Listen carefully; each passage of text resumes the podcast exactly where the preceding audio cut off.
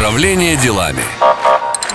В эфире программа «Управление делами». Всем привет, я ее ведущий Айнур Зинатулин. И каждую неделю ко мне приходят эксперты, мастера своего дела, предприниматели делятся секретами своего успеха. И сегодня у меня в гостях необычный гость, руководитель детективного агентства «Две жизни» Екатерина Шумякина. Женщина, частный детектив. Где такое встретишь, да? И мы пригласили ее, чтобы узнать, как она пришла в эту профессию, какая у нее миссия и больше о проектах по безопасности для детей. Екатерина, э, расскажите, как вы пришли в эту профессию? Это вообще сколько в России женщин частных э, детективов? А, всем добрый день. А, значит, в профессию я пришла в 2011 году, уйдя из правоохранительных органов, отслужив там 10 лет. Насчет того, сколько женщин-детективов, ну, я думаю, не больше 10, наверное, на всю Россию, скорее всего, мне так кажется. Расскажите про эту историю, как вы ушли из органов 10 лет. Я так понимаю, из них просто так не уходят. Возможно, есть какая-то причина, повод. Ну да, повод был, конечно, очень нехороший. Э, об этом даже писали статьи, о том, что, в общем-то, это дело Армена Багдасаряна, э, которого обвинили в преступлений, которого он не совершал. Ну и я стала той костью в горле, которая пошла против системы, которая не захотела молча наблюдать равнодушно над тем, как э, человек ломает жизнь. Ну и, соответственно, предпринимая определенные действия, мне пришлось сделать выбор или уйти, или нести какие-то последствия. Я выбрала уйти. Как раз 20 декабря 2010 года я написала рапорт на увольнение. Приняли без вопросов? Ну, как без вопросов, конечно, мне кажется, моему руководству было жаль со мной расставаться, а, но люди понимали чисто по-человечески, что это единственный выход, потому что я не остановлюсь. У меня был выбор, или я должна остановиться и не лезть в это дело, или я должна уволиться. Я выбрала остаться человеком, а остаться человеком для меня равно уволиться и продолжать борьбу за невиновного. Угу. Екатерина, в эту историю, я думаю, многие смогут прочитать в интернете, на ваших страницах, на сайте. Расскажите более подробно, пожалуйста, про то, как вы стали, в принципе, следователем же, я правильно понимаю? Нет, я оперативником а, была. оперативником. Вот оперативник. Расскажите, возможно, там были какие-то истории. Расскажите про этот мир. Для многих это, не знаю, как, как другая вселенная. Но на самом деле, да, наверное, это другая вселенная, и э, там город в городе работать. Э, просто я работала большую часть э, из своих 10 лет, 6 лет я отработала именно в убойном отделе. И то, с чем я там столкнулась, ну, наверное, да, на всю жизнь останется в моей памяти. И после этого я, в общем, больше животных начала любить, чем людей, понимая, что вот за красивой оберткой что может прятаться. А, по поводу каких-то интересных случаев, а, ну, может быть, не интересных, а, а с точки зрения, как правильно сказать, необычных. Но вот у нас было, например, необычное дело, где ребенка выбросили с балкона, значит, на себя взял вину дедушка. То есть жила семья, бабушка, дедушка, мама, двое детей. В итоге, значит, поступает вызов, что вот лежит ребенок, Э, на улице, значит, приезжаем в квартиру, дедушка говорит, что это я сделал, дедушку забирают, он дает признательные показания, вроде все красиво, все нормально.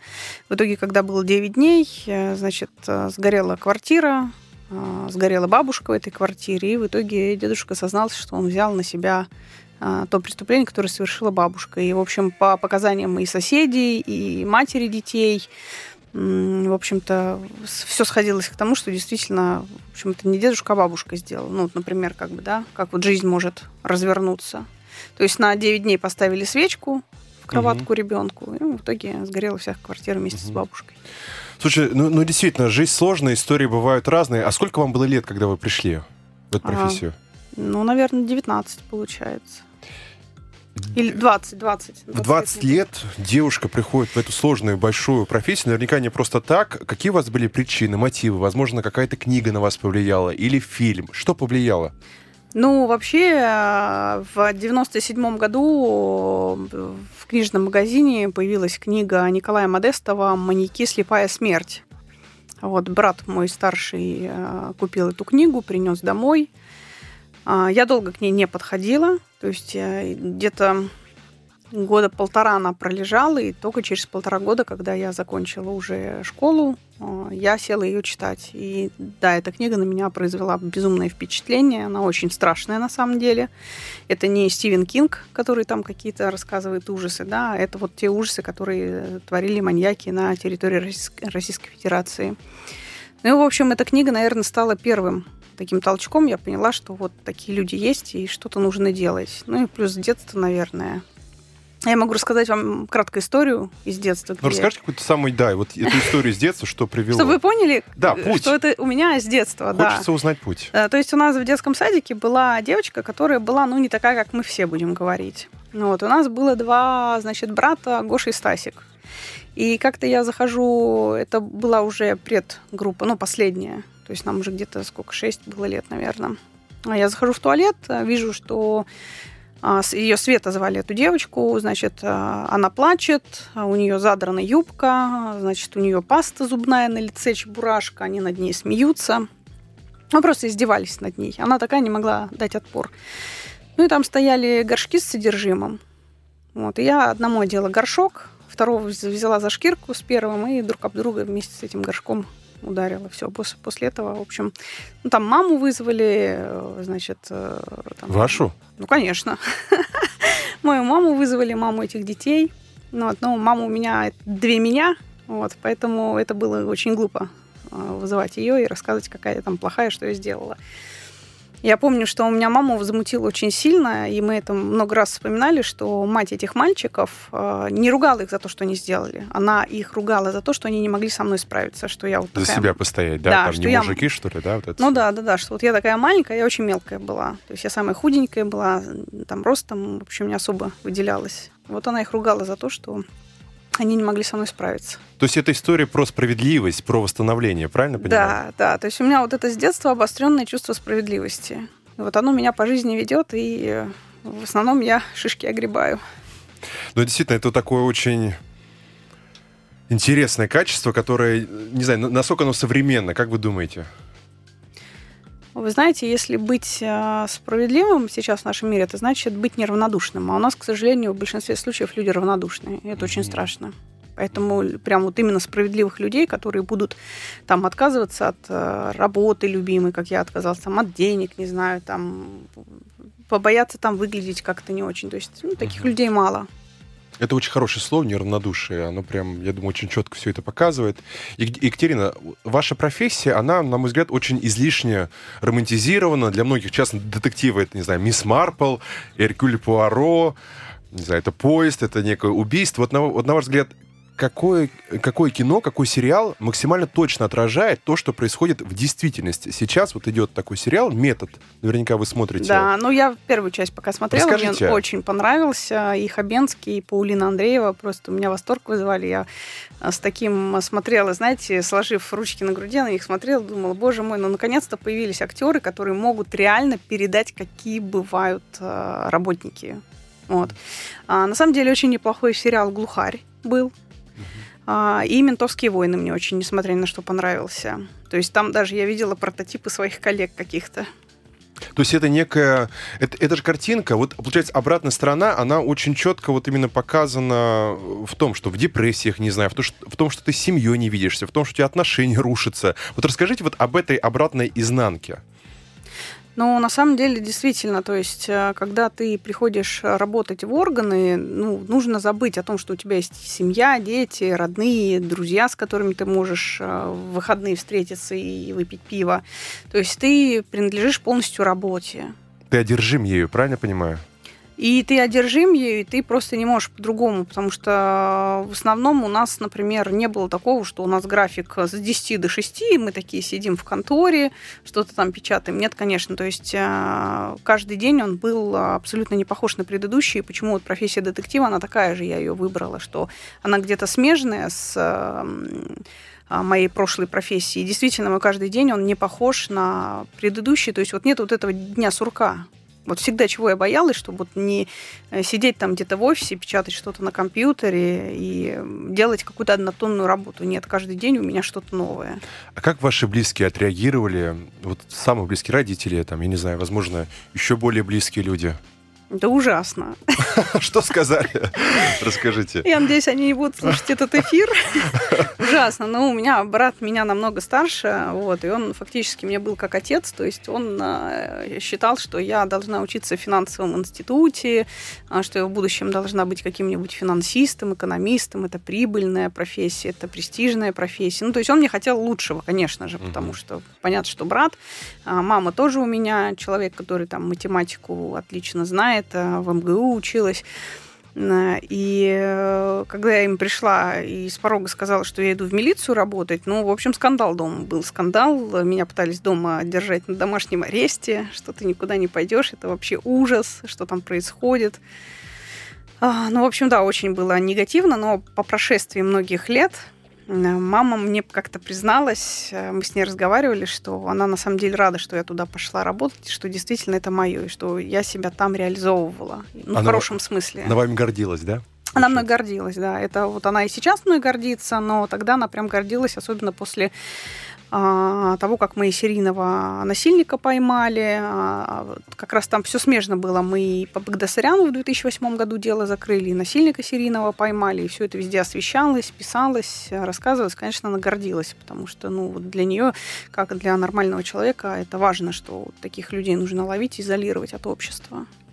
Более подробно о том, с какими запросами обращаются к частному детективу в России, мы узнаем уже в следующей части. А прямо сейчас рекламная пауза. Напоминаю, это программа «Управление делами». Ее ведущая Айнур Зинатуллин. У меня в гостях руководитель детективного агентства «Две жизни» Екатерина Шумякина. До встречи через перерыв. Управление делами. В эфире программа «Управление делами». Я ведущий Айнур Зинатуллин. Сегодня у нас необычный гость Екатерина Шумякина, руководитель детективного агентства «Две жизни». И мы а, пообещали поговорить о том, с какими необычными запросами или обычными запросами обращаются к Екатерине. Екатерина, с какими к вам обращаются запросами? Вы знаете, ну, на самом деле, прям вот статистику, конечно, я не веду запросов, потому что они сыпятся, ну, практически через день, а бывает и каждый день, и по нескольку раз. А, но чаще всего вот на сегодняшний день а, все запросы связаны с тем, что люди пытаются восстановить свои нарушенные права где-то. Почему-то вот когда выходят эфиры со мной, люди считают, что вот я тот человек, который может помочь. То есть ко мне и по защите прав потребителей уже начинают писать, в общем, частному детективу, да, но я, в общем, в этой теме разбираюсь и тоже, в общем, помогаю людям. Но по большей степени это связано с тем, что не возбуждают уголовные дела по, тем же самым мошенническим историям, да, когда человек там а, к нему пришли и там, не знаю, там чудо-зелье какое-то продали, да, или там какие-то фильтры для воды безумно дорогие, или еще что-то, или юридические услуги навязали. То есть я, например, усматриваю здесь состав преступления, вот, и, соответственно, люди приходят, просят обжаловать им отказные материалы, которые полиция выносит. Вот обжалуем эти материалы. Ну вот в процентном соотношении, я не знаю, допустим, жена обращается к вам, потому что думает, что у нее изменяет муж. Вот это... А я отказываю. Это сколько? От почему? Мне это неинтересно. Я уже это рассказывал, да, мне как бы эта тема неинтересна. Я считаю, что в своем грязном белье а, бывшие близкие люди там пусть сами возятся. Но это есть... же денежно, нет? Вы знаете, для меня, мне, слава богу, в жизни повезло. У меня деньги не на первом месте. И хотя вот это удивительно, они у меня не на первом месте, они у меня есть. То есть, во-первых, меня поддерживает мой муж, а, а во-вторых, как-то вот так вот всегда получается, что несмотря на то, что я отказываюсь от денежных дел, все равно как-то вот э, у меня приходят такие дела, а, такие клиенты, которые потом а, по прошествии там а, хорошо выполненной работы, там, да, хорошие премии мне выписывают. Вот. И вопрос же не в деньгах, а в том, что помогая там несчастной жене выловить этого мужа, я не помогу в этот момент человеку, который реально нуждается в помощи. То есть нужно сопоставлять там, где реально нужна помощь, и там, где просто жиру бесится. А Есть любовница, ты это знаешь, встань и уйди. Угу. Все. Ну, вы же здесь как психолог, наверное, наверное работаете, да? Отправляете одно единое сообщение. Расскажите, Екатерина, а ваш муж, он из этой же сферы или из предпринимательства? Откуда он? Ну, он так же, как и я, много лет отработал а, в госорганах. А, на сегодняшний день он, а, у него свой бизнес. Вот. Также он, ну, он в службе безопасности, скажем так. Угу. Я понял, много да. лет тоже отработал. Хорошо, хорошо. Екатерина, расскажите, а вот все, что касается дел все-таки. Окей, мы поняли, что семейными делами вы не работаете. А с, а с чем вы работаете и вот чего больше на данный момент? Что, я вот хочу понять, что сейчас волнует людей, что они даже обращаются к частному детективу. Ну вот нарушенные права их. То есть неважно где, то есть кто нарушил их право, да. То есть а, важно то, что они хотят это право восстановить. Ну, понятно, что по розыску людей много обращается, да. А, обращаются по сбору информации, например, да, due diligence очень развита. То есть, Это что? А, ну, значит, а, если кратко сказать, а, я делаю аналитику перед какой-то серьезной сделкой. Вот если у человека происходит какая-то серьезная сделка, я провожу аналитику, собираю информацию и выдаю ему а, некую аналитическую справку, что а, какие риски заключать эту сделку. Подождите, вот информация по биографии человека из прошлого, там сидел, не сидел, обманул, не обманул, или из Гугла вы берете, откуда эта аналитика? Ну, у меня есть специально обычные люди, у меня есть и группа а, аналитиков, а, которые эту информацию собирает. Вы сейчас не видите это, но я вижу, как улыбается, как чеширский кот Екатерина, как будто есть у нее секретики, о которых она не хочет рассказывать. Но Конечно. есть определенные источники, которые ищут в определенных Конечно. местах. Да.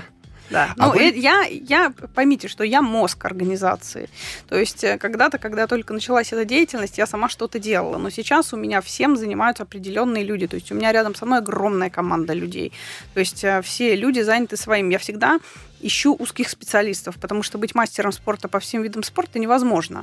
То есть, когда ты приходишь к адвокату, он говорит, что он занимается всеми делами, беги от такого адвоката. Если ты приходишь к детективу, который говорит, он всем занимается, беги от него. Потому что это такие профессии, где нужно прям вот быть э, узким специалистом, узкий профиль иметь. Поэтому, естественно, люди, которые рядом со мной, да, там есть аналитическая группа, которая конкретно под это заточена, она собирает информацию, мы вместе ее анализируем и выдаем клиенту, потому что бывают компании покупают, обращаются, да, хотят э, выяснить прошлое этой компании. А вот как вы подбирали этих самых людей? Какие были параметры? Либо общие знакомые, либо рекомендации? Как? Ну, наверное, 95% это рекомендации, и 5% я ставлю на вот случайную, так сказать, э, там, встречу, не знаю, там, я же по форумам иногда хожу, а, на какие-то большие встречи собиралась раньше с детективами. Есть, есть форумы детективов? Да, есть, но я с ними уже с 2013 года никак не сотрудничаю, не общаюсь. Я вы прям решила открываете быть, новый мир, честно говоря. я решила волком-одиночкой стать в этом смысле. А вот какими нужно обладать данными человеческими, профессиональными, чтобы стать частным детективом? Не знаю, кодекс частного детектива. Что это? А, Вы знаете, ну, наверное, для каждого человека есть свой кодекс, так же, как там для вас, для меня. А, Для того, чтобы, первое отвечу, для того, чтобы стать частным детективом, им нужно родиться, мне кажется. Нужно родиться человеком с аналитическим складом ума, с хорошей интуицией, ну, вот, а, с хорошим логическим мышлением. Вот, опыт работы мне очень сильно помог. То есть вот если бы я там не работала, я бы, наверное, не стала частным детективом, я имею в виду в правоохранительных органах. Екатерина, такой вопрос. А вот получается, убийство это математика или нет? То есть от- где там логика или там интуиция? Как ты понимаешь? А, Вы знаете, я даже больше вам скажу, что когда ты приезжаешь на выезд, ты вообще должен понять, это убийство или, например, умышленный вред здоровью, который повлек смерть Мгм. человека. Даже вот здесь нужно разбираться. То есть вот тут, тут все качества работают у человека. А, то есть тут и опыт, и логика, и интуиция, ну, интеллект, естественно, у человека должен быть на высоком уровне. Мне трудно его, вот, вот, понимаете, мне трудно вам здесь это все рассказать. Это как хирурга спросите, как ты вот эту операцию сделал. Вот он будет бегать, мекать, сидеть, а потом ты дай ему инструменты, положи перед ним тело, он тебе быстро за пять минут все покажет, сделает. Вот. Я, я читал ваше интервью, вы много ссылаетесь на интуицию. Расскажите вот о вашем понимании интуиции. Как это работает? Не знаю, это к вам спускается из космоса, вы это чувствуете как? И как это развивать, собственно? Как, может быть, я тоже хочу Если- интуицию если- частного детектива. Если бы ко мне спускался из космоса, я пришла к вам в шапочке из фольги.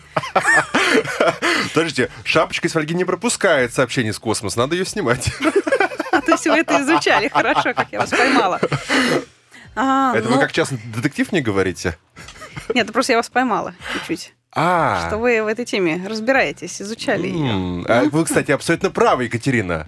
Бинго, вы правы. Смотрите-ка, меня уже начинает анализировать.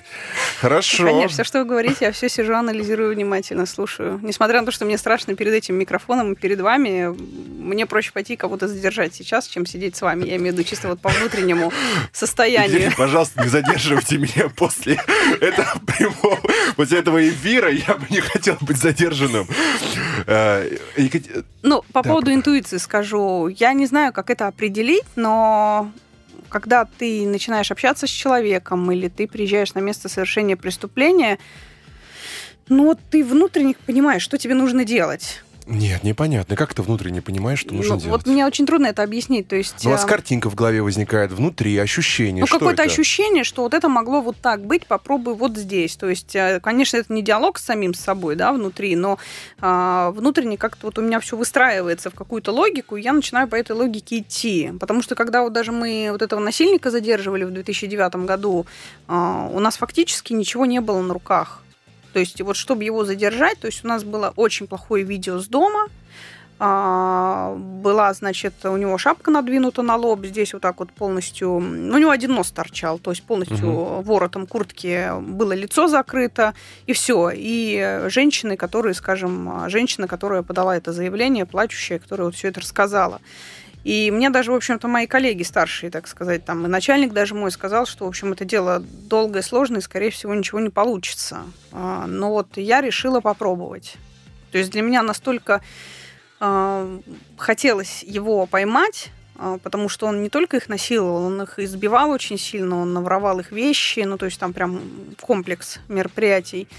Я начала работать, я начала выяснять, начала думать о том, а, вот если я он, где я могу работать, чем я могу заниматься, кто я. То есть вы практически как Меглин из метода? То есть ну, это может тоже быть, да, да, такое, да. Ну, да? не то, что Меглин, но а, я начинаю думать, а, что кто, кем этот человек может быть, почему он здесь оказался, он здесь живет, он здесь работает, почему выбрал именно этот округ, этот район, этот дом. И вот начинаю раскручивать, но это очень сложно объяснить не знаю, у меня не хватит сил. Просто вот это вот само возникает, ты начинаешь вот это раскручивать. Даже когда вот дело Багдасаряна взять, когда мне позвонил следователь, я даже его не знала тогда, он позвонил и сказал, что я вот слышала о вас, что вы занимаетесь этими делами успешно, и мне бы хотелось вас пригласить в мое дело. Приезжайте, пожалуйста, в прокуратуру. А, я приехала к нему, мы начали разбираться, вот у меня внутренне, я начинаю все читать, и у меня такой дисконнект в голове. Мне не складывается картинка, что здесь насильник и жертва. И я начинаю задавать вопросы еще больше, больше, больше. Потом мы вызываем маму, мы вызываем этого Багдасаряна. И я внутренне, у меня даже внутреннее ощущение, понятно, что на нем не строится ничего, да, но внутреннее ощущение, что этот человек невиновен, что иди в эту сторону.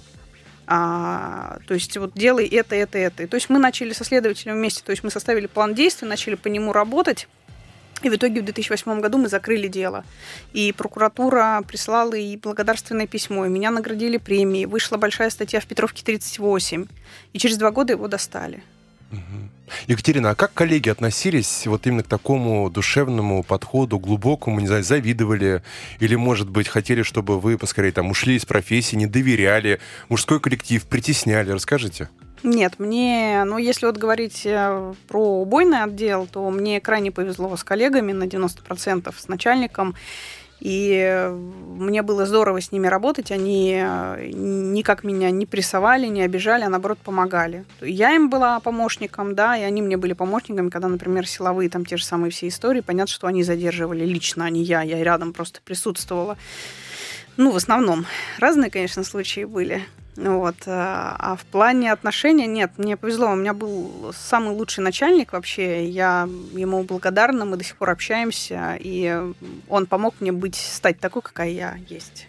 Сегодня у меня в гостях руководитель детективного агентства «Две жизни» Екатерина Шумякина. Мы говорим о просто потрясающих, э, каких-то практически магических вещах. Интуиция, проявление, дела, разборы. Это очень интересно. И мы поговорим об уникальном проекте, посвященном детской безопасности, уже буквально через э, перерывы на блок новостей. Не переключайтесь. Управление делами. Всем привет! В эфире программа «Управление делами». Я ее ведущий Айнур Зинатулин. У меня в гостях передо мной сидит прекрасная девушка. И даже не догадаешься, что, оказывается, она частный детектив, руководитель агентства детективного «Две жизни» Екатерина Шумякина. И прямо сейчас она анализирует каждое мое слово, собирает все это в какую-то базу. И я боюсь, что она меня задержит после этого эфира. Надеюсь, этого не произойдет. Вы сейчас не видите, Екатерина улыбается. Значит, отлично. Есть хорошее настроение. Екатерина, расскажите, я бы хотел, чтобы этот прямой эфир был максимально максимально полезной. И я очень люблю инструкции, прям какие-то пошаговые действия. Вот, пожалуйста, расскажите, вы говорили о том, что у вас много дел именно с нарушением прав, да?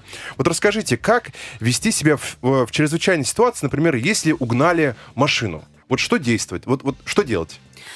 Ну, если угнали машину, естественно, сразу нужно звонить э, в полицию, потому что ее могут не угнать, а эвакуировать. У меня уже раз пять так было, когда, ой, машины нет, оказывается, на, на штрафстоянке неправильно поставила. Вот. Ну, естественно, ждать сотрудников полиции, которые прибудут и будут а, совершать определенные действия. То угу. есть э, здесь, на самом деле, ну, как бы это, может быть, цинично не звучало, не звучало, но это не такое страшное преступление, потому что в основном у всех есть каска на машину.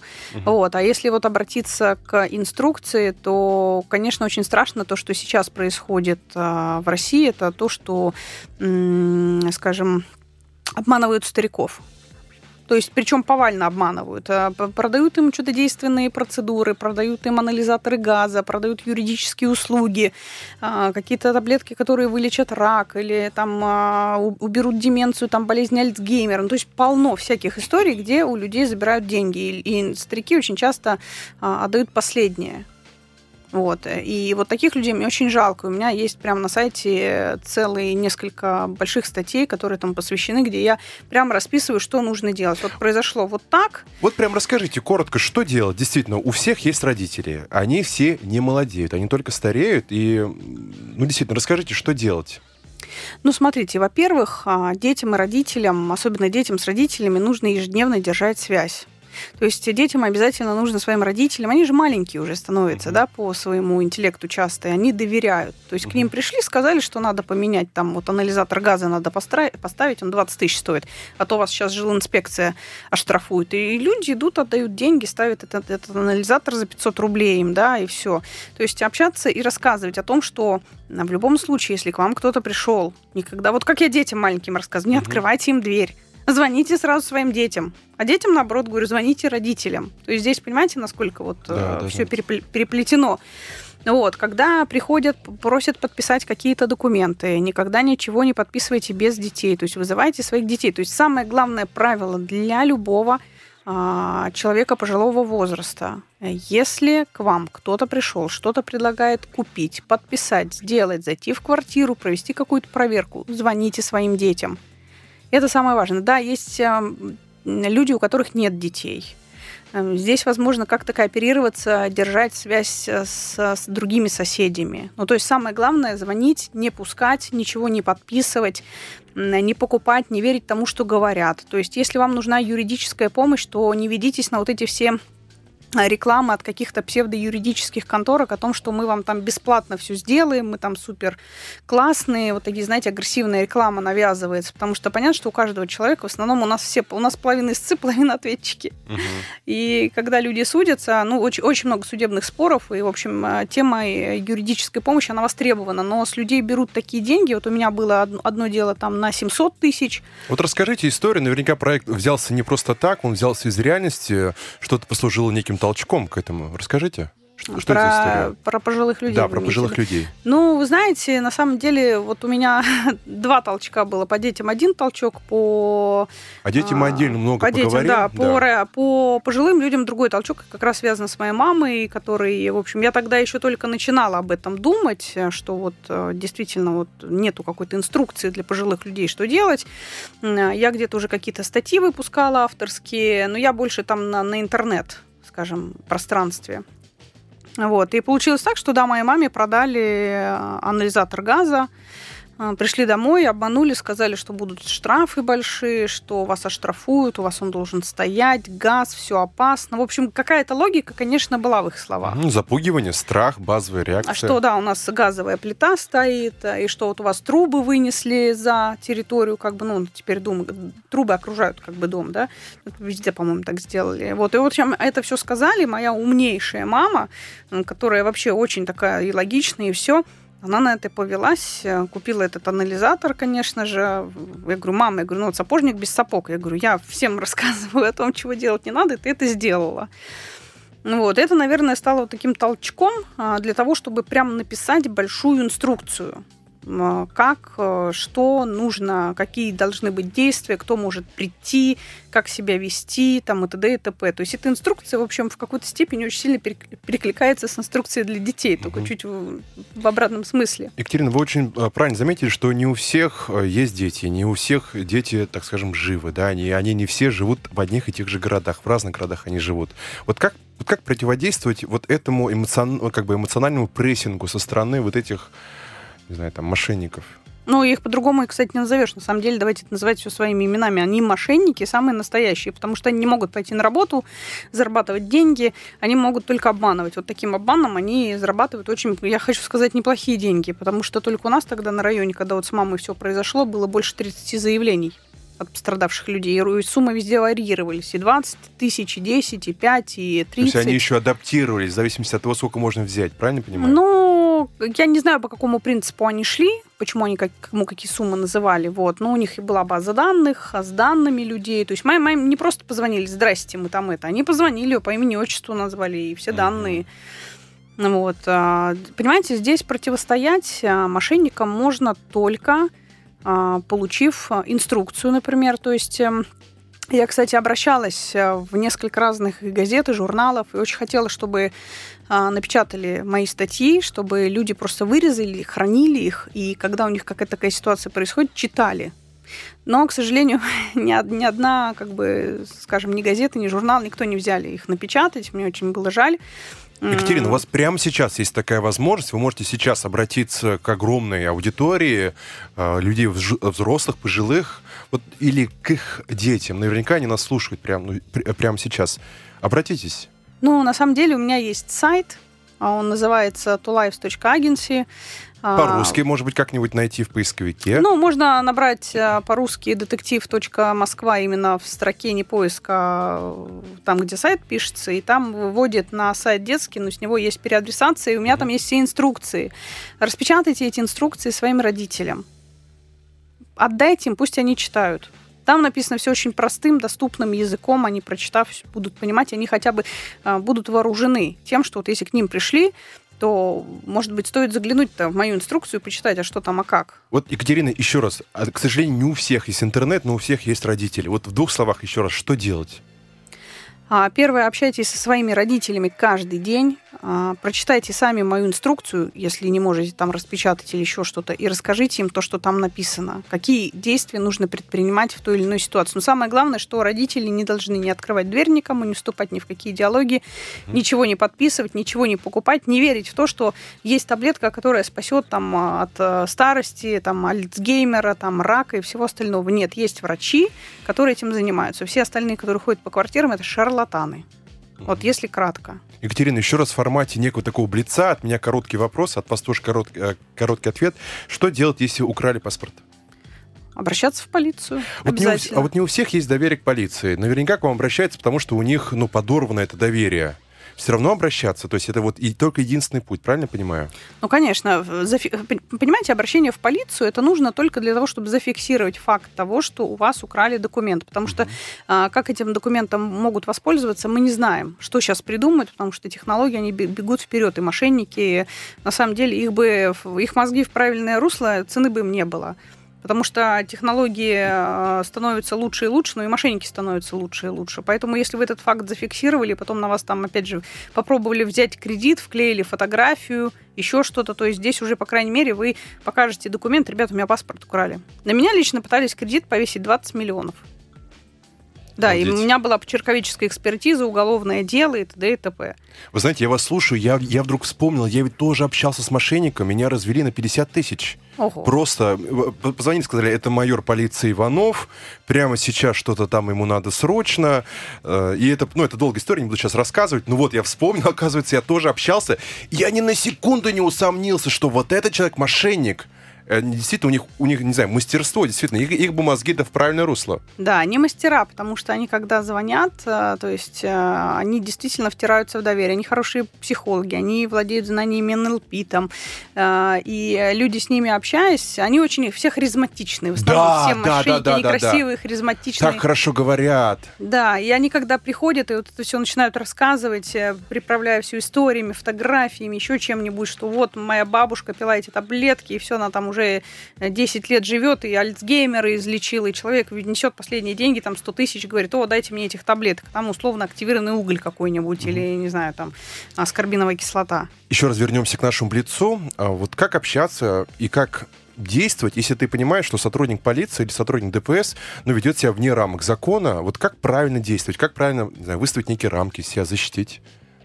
Ну, на самом деле, если неадекватность э, идет со стороны сотрудников полиции, здесь можно звонить опять же в службу 112 или 102, оставлять заявку о том, что в настоящий момент э, такой-то сотрудник, жетон такой-то, вот ведет себя так-то, зафиксируйте факт, пожалуйста, пришлите другой наряд. То есть, на самом деле, вот я считаю, что такой путь, он самый простой. Можно жаловаться в прокуратуру. Прокуратура – надзорный орган. А, Если, например, отказывают, ну, сейчас в основном не отказывают принять, наверное, заявление, не знаю. Ну, там, если отказывают принять заявление, а, там вносят отказной материал, также в прокуратуру жаловаться. А, То есть обосновывать, с чем вы не согласны. Екатерина, вот такой вопрос. Вы говорите полиция, полиция, полиция, но вы ни разу не сделали, я заметил, ни разу ни одной рекламы, чтобы обращаться именно к вам. А вот в каких случаях надо обращаться в полицию, и в каких случаях надо обращаться к вам? Но я же к вам пришла не за рекламой, на самом деле, это в первую очередь, да. Обращаться ко мне надо тогда, когда ваши права нарушены. То есть вы пошли в полицию, полиция вам не, при- не помогла, приходите ко мне. А, потому что вот а, у меня есть определенный принцип, что вот там женщины, которые попали в тяжелую ситуацию, я всегда говорю, когда вам кажется, что вы летите в пропасть, приходите ко мне, я помогу вам отрастить крылья и взлететь вверх. Прекрасное завершение. Екатерина Шумякина, спасибо большое, руководитель детективного агентства «Две жизни». Прямо сейчас прервемся на короткую рекламу в эфире программы «Управление делами». Я ведущий Айнур Зинатулин. Обязательно придите на следующую часть, там невероятно интересно. Управление делами. В эфире программа «Управление делами». Я ее ведущий Айнур Зинатуллин. Сегодня у меня в гостях гость необычной профессии, руководитель детективного агентства «Две жизни» Екатерина Шумякина. Мы говорили в предыдущей части о том, как нашим родителям, пожилым реагировать во время как бы, общения с мошенниками. Есть очень конкретная инструкция. И вы знаете как? А вот все-таки, если более подробно, как реагировать на угрозы и за- э, запугивание? Куда обращаться? Если это не факт пропажи, обмана, вот именно угрозы, буллинг. Или буллинг в школе. Ну, смотрите, а, на самом деле а, буллинг в школе, э, есть такая Наталья Цымбаленко, которая написала целую книгу по буллингу, как себя вести, как из него выйти. Но здесь а, в любом случае нужно привлекать несколько экспертов, то есть и школьную администрацию, и прокуратуру, потому что если школа, например, то есть всегда надо идти с самого начала. То есть, если школа вам не может помочь, значит, вы идете в прокуратуру за защитой своих прав. Если полиция не может вам помочь, вы идете в прокуратуру. Если прокуратура не может по- помочь, вы идете в вышестоящую прокуратуру. То есть все просто. Есть а, а, определенный алгоритм. Наталья была у нас в программе, здесь сидела ровно прямо на вашем месте. Эфир с ней вы можете переслушать на, на нашем радио Москва ФМ. А здесь вы говорили, мы сп- специально не стали сразу об этом говорить, о вашей программе по детской безопасности. Расскажите, пожалуйста, подробнее, с чего все началось. И я прям чувствую от вас вот эту энергию, да, этот порыв, э, там, ну, ваше неравнодушие. Расскажите об этом проекте. Это важно. Ну, проект у меня называется «Школа детской безопасности». Он а, существует уже три года, время как бежит. А, значит, а, все началось с того, что как бы я рассказывала своей дочке о безопасности, да, как себя вот нужно вести, потому что понятно, что подросток э, хочет уже какой-то самостоятельности, там и собаку ей подарили, и вот сходить сама хочет, там и туда, и сюда. Вот, вела с ней эти беседы, с ее друзьями, с какими-то, кто приходил, а, и а, один случай, он как бы был очень показательный, когда ее подружку пытались э, силы увести от школы, она ехала на танцы, значит, подошел мужчина к ней, сначала предложил по-хорошему с улыбкой конфетки, там что-то вкусненькое, чтобы она с ним пошла, она отказалась, он ее просто схватил и потащил. То есть это был бульвар, это Новочеремушкинская улица на тот момент была, у меня дочка там училась. Вот, а, и, а, значит, он ее схватил, потащил, людей, как назло, никого рядом особо не было.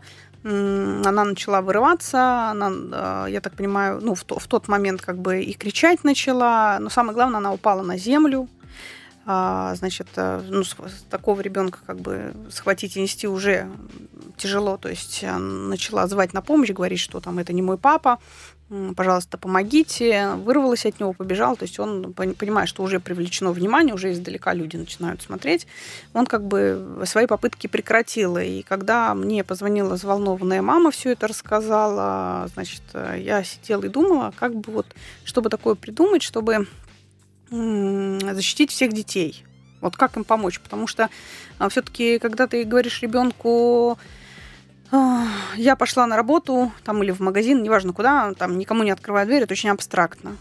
Ребенку так нельзя говорить, никому не открывай дверь. Угу. Вот. Не работает, да? Не работает, абсолютно не А как работает? Вот, вот что сказать? А, ну, с ребенком ну, нужно общаться. То есть детям нужно объяснять на конкретных примерах, как, что может происходить. А, я, соответственно, начала писать а, так называемые, ну, я их памятки назвала, да, то есть э, я создала памятки для детей отдельно, отдельно памятки для родителей. И вот в памятке для родителей я одну информацию даю, в памятке для детей другую. Вот, э, и, э, значит, в памятке для детей мы конкретно разбираем а, случаи, которые с ними могут произойти. На улице там машина остановилась, в подъезд ребенок заходит, в лифт, а, значит, в квартире один остался, к нему звонит кто-то. Екатерина, расскажите, пожалуйста, вот более подробно, вот вот, ситуация, что делать? Ситуация, что делать? У нас не так много времени, впереди еще очень много вопросов. Расскажите более подробно, вот здесь вот конкретно. Ну, смотрите, значит, а, ситуация первая на улице, как раз вот прям а, в брошюре у нас да. это описано, что если чужие люди вас просят им помочь, то есть ребенок должен конкретно знать, что взрослые решают свои проблемы со взрослыми. Если взрослый подошел к ребенку и просит какой-то помощи, куда-то с ним пойти, это ненормальный, ребенок с ним никуда не должен уходить. Но это исключительно там не касается случаев, когда бабушка старенькая просит перевести через дорогу. Конечно, нужно помочь, равнодушным нельзя быть. А вдруг она такая опасная но, бабушка? Но, если эта бабушка, перейдя через дорогу, хватает вас за руку и тащит к себе и говорит, ой, сынок, а пойдем-ка ко мне чаю попьем. Вот здесь тоже должна, должен такой огонек опасности сработать, что уходить нельзя. То есть самое главное правило, если к вам подошли на улице и хотят вас куда-то увезти, уходить никуда нельзя. Даже если приехали и сказали, что я там с коллегой мамы по работе, мама попала в больницу, я тебя сейчас к ней отвезу. Нельзя. То есть с родителями я всегда всем советую, и детям, и родителям, придумайте пароль. Если что-то случилось, человек будет знать пароль. То есть и детям проще ориентироваться, потому что мы же взрослые, их с детства учим, что э, взрослых нужно слушаться, нельзя кричать, нужно себя хорошо вести. Но в момент опасности я всегда говорю, забывайте об этих всех правилах. Нет правил. Кричать, привлекать внимание, падать э, там на землю, на пол, э, говорить, что это там не моя мама, не мой папа, как угодно, не дать себя увести. Вот. А если человек взрослый к вам подошел и не знает пароль, значит, какой-то человек опасный, чужой человек. Потому что если с родителями что-то случается, в большинстве случаев никто не будет какую-то тетю присылать. Позвонят учителю, позвонят в школу, позвонят куда-то в чат, напишут родительский. И вот эти вот все вещи я объясняю. То есть также и с машиной. Бывает, там подъезжает машина, а, ребенка просят подойти. У нас были случаи, когда ребенок подходил к машине, открывалась задняя дверь, его хватали и уезжали. Это еще в мою бытность, когда я работала, было. И вот мы смотрели на эти камеры издалека и понимали, что и камера плохо показывает, и номеров не видно. И что делать? И сбивались с ног просто. То есть всегда задача, самое главное, не уйти с этим человеком, не уехать. Если дома одни, всегда объясняем, что, смотрите, а, если к вам кто-то звонит в дверь, а, дверь эту не открывайте, старайтесь даже не вступать в диалог. Потому что у меня было много социальных экспериментов с детьми под контролем родителей. Я, у меня более такой свободный график был. И, значит, ну как, э, передавали мои контакты. Да, расскажите более подробно про социальный эксперимент. Да, значит, передавали мои контакты из рук в руки, то есть родители друг с другом делились, то есть мне уже там писали в WhatsApp и говорили, здрасте, вы там вот там провели лекцию, вот нам дали телефон, а проведите лекцию у нас в школе. Ну, я приезжала, мы договаривались, я эту лекцию проводила. А, и, соответственно, возник интерес а, проводить социальные эксперименты, но я это больше делала для того, чтобы... А вот прям расскажите про него. Да, сейчас расскажу. А, потому что мы хотели социальные ролики снимать, и, в общем, хотим, но пандемия внесла свои коррективы. Но мы их снимем, эти ролики, и будем, конечно же, их э, так же, как, как вирусные, транслировать. Вот я могу рассказать случай, э, когда, значит, родители, ну, очень кратко, да, родители уходят, говорят ребенку, мы там в магазин пошли, никому дверь не открывай. Уходят довольные, ждут меня и говорят, а мы вот ребенка предупредили, мы с ним поговорили. Я говорю, отлично. Мы заходим в подъезд, я одеваю халат, беру ведро, звоню в квартиру, а, значит, он спрашивает тоненьким своим голосочком, кто там. Я говорю, а я соседка, я выкидывала мусор, у меня вот дверь захлопнулась, пожалуйста, открой мне дверь, мне надо позвонить. Все, дверь открыта. Пять секунд. Все, дверь Обалдеть. открыта. И спускаются с э, лестницы спрятавшиеся родители с недовольными лицами. Мы тебе что сказали? Понимаете, почему это не работает? Потому что нельзя ребенку говорить, нет, никому не открывай дверь. Нужно конкретно рассказывать, почему нельзя открывать дверь. Потому что может быть вот так. Ну и пароль, да, мне понравился вот этот ход с паролем. И пароль, да. А потом я детям объясняю, говорю, ребят, смотрите, а что мог сделать ребенок в тот момент, чтобы остаться в безопасности и помочь человеку? И вот здесь даже у взрослых затык. Все сидят на меня, смотрят. Я говорю, ну что можно было сделать? Начинаю что-то там придумывать. Уйти в другую комнату, еще что-то. Я говорю, да нет. Я говорю, надо было просто попросить номер телефона, на который надо позвонить. Не открывая дверь, пойти позвонить. Что да, человек попал в трудную ситуацию. Все. Вы сами целы остались, и при этом человеку помогли, потому что дверь захлопнуться действительно может. Ну, такое исключать, конечно, нельзя. Но при этом и ребенок учится быть неравнодушным, не уходить в другую комнату. И остается в безопасности. У меня сейчас такая идея, что, возможно, даже стоит некую такую памятку распечатать, приклеить на дверь на уровне роста ребенка, и чтобы он каждый раз читал, что там не открывать дверь, не общаться. Ну, как на самом деле, вот а, мои памятки, они специально сделаны в таком маленьком uh-huh. формате, это шестой формат. Угу, чтобы вот, э, да. помещалось, да? Да, то есть мы там даже придумали э, головоломки, то есть у нас там есть головоломки, которые должны детей как-то вот э, тоже интерес проявить. То есть есть литература, которую мы рекомендуем с дочкой читать, потому что эта, эта брошюра частично даже с дочкой с моей подготовлена. Знаете, как я, я сейчас читаю своей дочери, ей 5 лет, «Маленького принца», я смотрю на вашу брошюрку, я понимаю, что я буду читать ей следующей книжкой. Спасибо вам большое, это действительно ну, как бы великий труд. Вы знаете, как я вас слушаю, я, я думаю о чем? Вы это знаете, как будто бы какой-то ужасный э, мир, где детей воруют, завозят машины и так далее. А у вас есть какая-то статистика, сколько раз в день это происходит, или сколько раз в месяц, вот, не знаю, в Москве? Ну, статистики, к сожалению, конечно, у меня на сегодняшний день такой нет, а, потому что все-таки я уже не работаю да. в органах. Ну, а, вот, но по розыску людей обращаются очень много. Действительно много, то есть это в топ-3 входит. И чаще людей. их воруют, они сами теряются или что? Нет, разные ситуации. Есть и бегунки, есть а, неблагополучные семьи, есть действительно дети, которые пропадают. То есть есть те, кто играют в эти интернет-игры ужасные. Была игра «Пропади на 24 часа и получи большой приз». Когда дети, им предлагали ВКонтакте, это, по-моему, было, им предлагали значит, спрятаться от родителей на 24 часа. Если родители их не найдут, им там будет приз да, то есть я а маленькая фея, когда детям говорили, закройте все, а, значит, окна на кухне, закройте дверь, включите газ, и вы там через полчаса будете маленькой феей или там волшебной Ужас феей. Какой. Да, то есть, ну вот, э, конечно, вот э, в интернете очень много неадекватности, там, буллинга этого интернета и всего остального, и поэтому вот у меня там дочка просит ей Инстаграм, там ВКонтакте, я говорю, нет, я говорю, объясни мне, зачем. Она пока не может объяснить. Э, я говорю, ответ, потому что у всех есть, меня не устраивает. Я говорю, ты мне как взрослый человек объясни, зачем тебе а, нужна социальная сеть. У тебя есть тысячи чатов с друзьями с твоими. Екатерина, и вот завершение угу. как бы вот этой части. Расскажите, вот в детстве моих родителей были открыты двери, были ключи под половиками, дети спокойно гуляли, уходили в леса, и, ну все нормально. Почему так? Почему, не знаю, вот в моем детстве это было так, сейчас у наших детей. Откуда это? Ну, в моем детстве это также было. Угу. Все то же самое, что и у вас. А, вопрос, наверное, в том, что мир меняется, мы меняемся, и, наверное, не в лучшую сторону, к сожалению. Угу. А причины, не знаете? Ну, мне трудно сказать, какая причина.